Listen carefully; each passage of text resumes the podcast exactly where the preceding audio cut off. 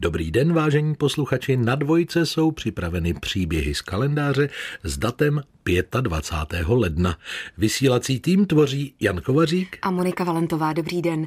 Dnes budeme vzpomínat na osobnost značně rozporuplnou a nebála bych se použít dokonce slovo problematickou. No já to hned doplním. Pro někoho ta osobnost byla národním hrdinou, pro jiného docela s prostým zločincem. Hmm. Narodila se ve stejném roce jako český sochař a řezbář Ferdinand Maximilian Brokov, švédský mystik Emanuel Swedenborg a nebo anglický básník Alexander Pope. Zkuste našeho hosta z minulosti odhalit. Chytrým napovíme a ty méně bystré trkneme. A to tak, že hned třikrát. Indicie první zní hrách. No nevím, hádal bych Johana Gregora Mendela. Tento asi nebude. Indicie druhá. Kuruci. tak já ani nehádám raději a dodám třetí indici mravečník. Nemyslíš mravenečník? Ne, ne, ne, mravečník. No dobrá, tak samá voda přihořívá nebo snad dokonce někde už hoří? Pokud ano, nehaste to, nechte to hořet po dobu následující písně a my vám pak řekneme, jestli jste se nadchli a zapálili pro to správné jméno. Tři indicie, které zazněly v úvodu dnešních příběhů z kalendáře, tedy hrách, kuruci a mravečník, vás měli dovést k osobě proslulého slovenského zbojníka Juraje Jánošíka. Asi se ptáte zcela logicky, proč hrách. Inu pro Jánošíka se tato zdánlivě nevinná a nutričně hodnotná luštěnina stala osudnou. Podle legendy mu totiž stará čarodějnice nasypala plné hrsti hrachu pod nohy, aby uklouzl a drábové ho mohli posléze spoutat. Hmm, pamatuji si to z filmu. Navíc byl Janošík hned v zápětí poté uvězněn na hradu v Hrachově. To už nemůže být náhoda, to je vyloženě dietní chyba. to je pravda. Za druhé jsme měli nápovědu kuruci. Tak se nazývali protihabsburští povstalci v Uhrách. A Jánošík se naučil zacházet se zbraněmi právě jako kuruc. Když bylo Jurajovi 15 let, vypuklo poslední povstání kuruců proti habsburské vládě pod vedením sedmihradského knížete Františka II. Rákočiho. Jako 18-letý se Jánošík nechal naverbovat do kuruckého pěšího pluku, který bojoval proti armádě císaře Josefa I. Rebelové ovšem byli už za dva roky na hlavu poraženi v bitvě u Trenčína a Juraj se tak vrátil domů do Těrchové. Ovšem už brzy poté přestoupil na stranu vítězů a oblékl uniformu císařské armády. Možná se nechal zlákat na kořelku, žolt a vidinu snadného života. Dost možná ho ale verbíři odvedli proti jeho vůli. Nezapomeňte, že tenkrát se to tak dělalo běžně. Hmm. Sloužil v posádce bytčianského kaštělu. Ten patřil nitranskému biskupovi a uherskému palatinovi Františku I. z rodu Turzů. Vojáci se tenkrát upisovali na dožití životí, jenomže Juraj měl štěstí. Jeho rodiče buď měli, nebo někde sehnali dost peněz na to, aby mohli synka z vojenské služby vykoupit. A Jánošík byl ve svých 22 letech z armády propuštěn. No, my si teď eh, propustíme, pardon, promiňte, my si teď jen pustíme další písničku. Na dvojce posloucháte příběhy z kalendáře, dnes o Juraji Jánošíkovi, ještě jsme ani nestihli probrat všechny tři indicie, kterými jsme začínali. Ano, ta třetí a poslední zněla Mravečník. To je jméno hory, která se nad Jánošíkovou rodnou vsí Těrchová vypíná do výšky téměř tisíc metrů nad mořem. Sem malý Jurášek zřejmě chodíval skotačit s kamarády a pro maminku trhat bylinky na čaj. Zní to hezky, ale přece jen můžeme jen hádat. O skutečném Juraji Jánošíkovi se totiž do dnešní doby zachovala jenom docela tenká hromádka pramenů křesťanů. E, nejprve zápis v rodné matrice kostela nejsvětější trojice ve Varíně, kde byl pokřtěn. Pozor ale, Jurajů Jánošíků se tehdy narodilo více a vůbec není jisté, který z nich je ten pravý. Hmm.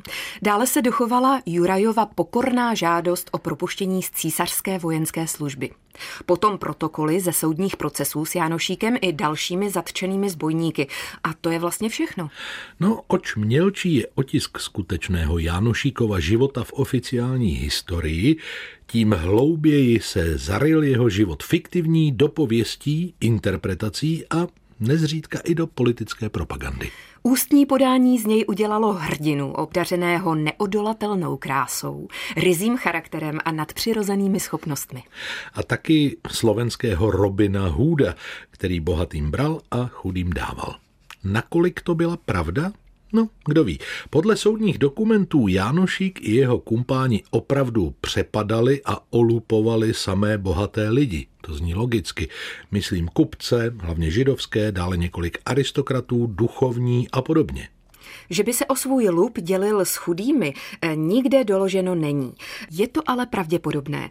Stejně jako skutečný Robin Hood to Jánošík rozhodně nečinil z dobrého srdce, leč z důvodů čistě praktických, aby si u obdarovaných vesničanů zajistil úkryt a mlčenlivost. Vidíte, ani nám nemusíte nic posílat, abyste si zajistili naši mlčenlivost. My teď chvíli mlčet budem, na řadě je totiž muzika. 25. ledna roku 1688 se narodil náš dnešní hrdina Juraj Jánošík. Zvláštní je, že ač se v našich končinách Juraj Jánošík stal přímo archetypem zbojníka, ve skutečnosti zbíjal jen poměrně krátkou dobu. Nejprve asi rok v družině, dnes bychom možná řekli gengu staršího mm-hmm. kolegy Tomáše Uhorčíka. Jánošík se s ním seznámil, když kroutil vojnu na Bytčianském kaštělu. Uhorčík tam tehdy byl zavřený v žaláři a Jánošík na stráži mu snad pomohl k útěku. Uhorčík pak možná za odměnu dal Jánošíkovým rodičům peníze, aby mohli Juraje vyplatit z armády. Jsou to sice jenom dohady, ale smysl by to dávalo. Hmm. Když se pak Juraj vrátil z vojny domů, Uhorčík ho přizval mezi své horní chlapce. To byl takový dobový eufemismus pro zbojníky. Jánošík se v oboru loupežných přepadení zřejmě osvědčil, neboť náčelník mu brzy předal velení celého gengu. Sám Tomáš Uhorčík se totiž rozhodl, že se nadále bude živit poctivě. Protože po něm úřady stále pátrali, vymyslel si nové jméno Martin Mravec, no snad podle toho kopce mravečníků poblíž Těrchové, a odstěhoval se daleko odsud, až do vsi Klenovec. Tam se stal místním hajduchem, čili policistou, což uznejte sami, nepostrádá jistou ironii. Uhorčík se také oženil. Hrál po hospodách na gajdy neboli dudy a nejspíš by žil až do smrti v klidu a pokoji, kdyby k němu starý kamarád Juraj nepřišel jednou na návštěvu. Jánošík byl tady prozrazen a zajat. Uhorčík stále pod pseudonymem Martin Mravec byl uvězněn s ním a obviněn z napomáhání zbojníkům. Na Uhorčíkovi dodnes ulpívá podezření, že právě on Jánošíka udal svým nadřízeným. Patrně to však nebyla jeho vina. Oba dopadení zbojníci byli uvrženi do žaláře na hradu v Hrachově. V zápětí je ovšem propustili na svobodu. Zřejmě na příkaz zdejšího podžupana a soudce Pavla Lániho. Co pana Lániho k takovému rozhodnutí vedlo? Vrtá vám to hlavou? No my vám to za nějakou chvíli prozradíme. Mladým charismatickým hrdinou dnešních příběhů z kalendáře, které právě na dvojce posloucháte, je, řekla bych, slovenský Robin Hood Juraj Janošík, který se narodil 25. ledna roku 1688. Jak jsme říkali na začátku, to vypadalo na slibnou vojenskou kariéru, ale rodiče naštěstí sehnali peníze a milého Juraje z vojny vyplatili. Možná jim s tím pomohl jistý Tomáš Uhorčík, na oplátku za Janošíkovu pomoc v dobách, kdy byl vězněn na jeho vojenské posádce. Oba dva se ale zakrátko ocitli ve vězení, Někteří z něj vyvázli a na některé ruka spravedlnosti už v následujících minutách dopadne opravdu krutě. Jak to bylo s kouzly a magickými schopnostmi, kterými prý byl Jánošík obdařen a jak se mu vedlo na stříbrném plátně. I o tom tady ještě budeme mluvit. Před pár minutami se v dnešních příbězích z kalendáře na dvojce Juraj Jánošík poprvé ocitl ve vězení. Pro tentokrát ho z něj propustil podžupan a soudce jménem Pavel Láni a my jsme slíbili, že o něm ještě bude řeč. Ano, on to byl vůbec zajímavý člověk. Vzděláním právník a srdcem přírodovědec. Hmm. Mimo jiné vynalezl nehořlavý papír z azbestu. E, postavil jednu ze dvou prvních vysokých pecí v Uhrách a jako první v Uherském království začal tisknout své vlastní papírové peníze. Dost možná i na ten azbestový papír. Papír. To by nebyl špatný nápad nehořlavé peníze. Eh, Pavel Láni s našimi zbojníky tajně sympatizoval, eh, protože stejně jako oni nenáviděl Habsburky a napomáhal i krátce zmíněnému kuruckému povstání. Naši dva zbojníci ale na svobodě nevydrželi dlouho. Jánošík se nepoučil, znovu u Horčíka navštívil na jeho chalupě v Klenovci. Tam byli oba obklíčeni a dopadeni oddílem drábů z Liptovského Mikuláše. Znovu skončili za mřížemi, tentokrát na zámku v Palůdce u Liptovského Mikuláše a teď už jim nikdo nepomohl. Byli vyslýcháni a krutě mučeni. Hrdelní soud Jánošíkovi za jeho zločiny uložil trest smrti. Kdyby byl aristokrat, Kat by mu rychle a milosrdně stěl hlavu. Takové štěstí však Jánošík neměl. Jako podaný byl odsouzen k zavěšení na hák, což byl tehdy jeden z nejkrutějších způsobů popravy. Odsouzenému zabodli pod žebra jeden nebo dva železné háky a na nich ho potom vytáhli na šibenici. Mučivá bolest přicházela i hned, úlevná smrt pomalu. U Horčíka zatkli jen proto, že ukrýval zločince. Neznali jeho pravé jméno a Jánošík svého přítele nezradil ani na mučidlech. Jenže po Jánošíkově smrti pravda vyšla najevo a Uhorčík se nakonec přiznal ke zbojnictví. Byl popraven pouhý měsíc po Jurajovi a to lámáním v kole. Hmm, to znamenalo snad ještě horší smrt než na háku. Kat odsouzenci nejprve těžkým kolem odvozu zpřelámal dlouhé kosti v těle, pak ho do onoho kola zaživa vpletl mezi loukotě a kolo vystavil na kůl. Chce se mi říct, zaplať pámbu za moderní soudnictví a vězeňství. Hmm. Každopádně Jánošík se loupežnému řemeslu věnoval pouho pouhé tři roky.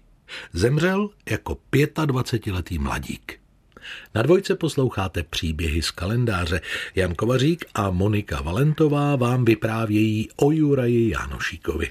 Podobně jako dnešní komiksoví superhrdinové přemáhají padouchy pomocí fantastických vynálezů, lidové legendy obdařily Juraje Jánošíka magickými předměty, kterému pomáhali triumfovat i nad mnohonásobnou přesilou hajduků či drábů. Od sličné víly, či chcete-li od Pany v Bělom prý Juraj dostal opasek s kouzelnou žilkou a čarovnou valašku, které mu dávali nepřemožitelnost a sílu za sto mužů. Aby mohli drábové Janošíka zajmout, museli mu nejdřív lstí vzít valašku a pak šavlí přetnout mocnou žilku v opasku. Janošík ve skutečnosti žádná kouzla pochopitelně nepotřeboval. Stačilo mu jeho mládí ve spojení s výbornou fyzickou kondicí, chladnokrevnost, smysl pro taktiku podepřený zkušenostmi z války, důvěrná znalost prostředí a k tomu příslovečná špetka štěstí. Hajdukové ho dlouho nemohli dopadnout, protože se se svou tlupou rychle přemístěval a loupil prakticky po celých horních uhrách, ale také ve Slesku a na Moravě. Mezi jeho horními chlapci byli zcela v duchu Visegrádu zastoupeni Slováci, Moravané, Poláci i Maďaři. Brzy po Jánošíkově smrti si o něm prostí lidé začali vyprávět pověsti a zpívat písně. O něco později se jeho odkazu chopili intelektuálové a spisovatelé a ti proměnili Jánošíka v symbol boje Slováků za svobodu a proti maďarskému útlaku. Během období romantismu, tedy v polovině 19. století, Jánošík jako vyvrženec společnosti zase dokonale naplnil ideál romantického hrdiny. A tak se popravený zbojník z básně Jána Botta, nazvané Smrt Jánošíkova, zařadil do vybrané společnosti rozervaných vyvrhelů, hned vedle Bajarnova vězně Čilonského či Viléma strašného lesů pána Karla Hinka Máchy. Jánošík, hrdina dnešních příběhů z kalendáře na dvojce, se prostě hodil do každé doby a každému režimu. Za druhé světové války v jeho osobě nalézali ideál slovenského národa ideologové klerofašistického slovenského štátu. A po roce 1945 se jeho odkazu stejně radostně chopili komunisté, kterým byl blízký zejména zbojnický princip bohatým brát a dávat sobě. V roce 1988 ke třístému výročí svého narození se Jánošík dokonce objevil na pamětní stříbrné minci v hodnotě 50 korun československých, což by ho jistě potěšilo. Stříbrňáky měl prý Juraj od jak rád. Na stříbrném plátnu se poprvé objevil už v roce 1921, a to sice v němém americko-slovenském filmu Jánošík. Hlavního hrdinu hrál tehdy ještě poměrně štíhlý Teodor Pištěk, kterého ovšem známe spíše z pozdějších rolí bodrých tatíků s pořádným panděrem. Vyšší umělecké ambice měl stejnojmený československý snímek z roku 1935, který režíroval Martin Frič a Janošíka v něm stvárnil charismatický herec Palo Bielik. Podle filmařského folkloru při tomto natáčení došly produkci peníze, takže Dávejte dobrý pozor. Během scény, kdy Jánošík ujíždí tryskem na koni, ve skutečnosti Palo Bělik seděl v sedle dětského houpacího koně a režisér Frič mimo záběr jim vlastnoručně komíhal. Výše zmíněný Palo Bělik se k legendárnímu zbojníkovi vrátil ještě jednou, a to z poněkud druhé strany. Když sám dvoudílný snímek o Jánošíkovi režíroval, premiéru měl v roce 1963. Osoba Juraje Jánošíka inspirovala také dvě opery. Tu první v roce 1934 na libreto Antonína Klášterského složil český propagátor mikrotonální hudby Karel Hába. Tu druhou vytvořil na začátku 50. let slovenský skladatel Ján Ciker na libreto Štefana Hozy. V roce 1970 měl ve Varšavě premiéru muzikál Na skle malované, společné dílo básníka Ernsta Brilla a skladatelky Kataržiny Gertnerové. Slovenské národní divadlo jej uvádělo téměř 30 let a za tu dobu proběhlo celkem 648 repríz.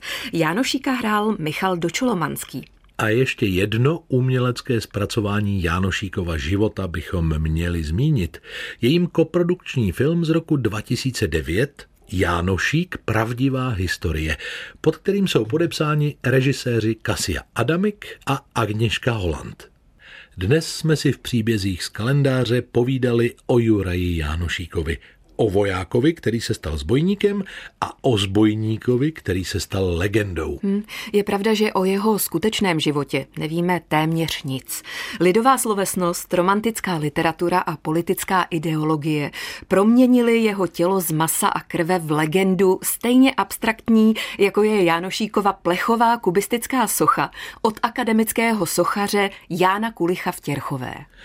Alois Jirásek zařadil pověst o Jánošíkovi na závěr starých pověstí českých a záhadný autor jménem Svetozár Olovrant o něm zase píše steampunkové sci-fi romány. A pokud navštívíte pohoří Malá Fatra, rozhodně si nenechte ujít Jánošíkové diéry. Je tam opravdu krásně. No a na závěr dáme slovo samotnému protagonistovi dnešního pořadu. Juraj Jánošík před soudem pravil – prisahám večnému Bohu, svetej trojici, panenke Márii a všetkým božím svetým, že svojich tovarišov nevyzradím, neoklamem a neopustím ani v šťastí, ani v nešťastí. Tak mi pán Boh pomáhaj. Krásně si to povedal, Honza. Děkujem velmi pěkně. ano. Ale, ale raději se vrátím do češtiny, abych se zeptal, Moniko, jestli aspoň nenaznačíme, o čem Vlastně o kom budeme mluvit zítra? Hmm. Lehonce bychom naznačit mohli. On to vlastně je taky takový sex symbol, řečeno dnešní terminologií, jako byl Juraj Janošík. Hmm. Já bych řekl, že kdyby se byl býval narodil v Čechách, na Moravě nebo na Slovensku, klidně mohl Jánošíka hrát ve filmu. No, to by mu slušelo, ta valaška. hmm. Jenom nevím, jestli by k tomu pasovaly ty modré oči.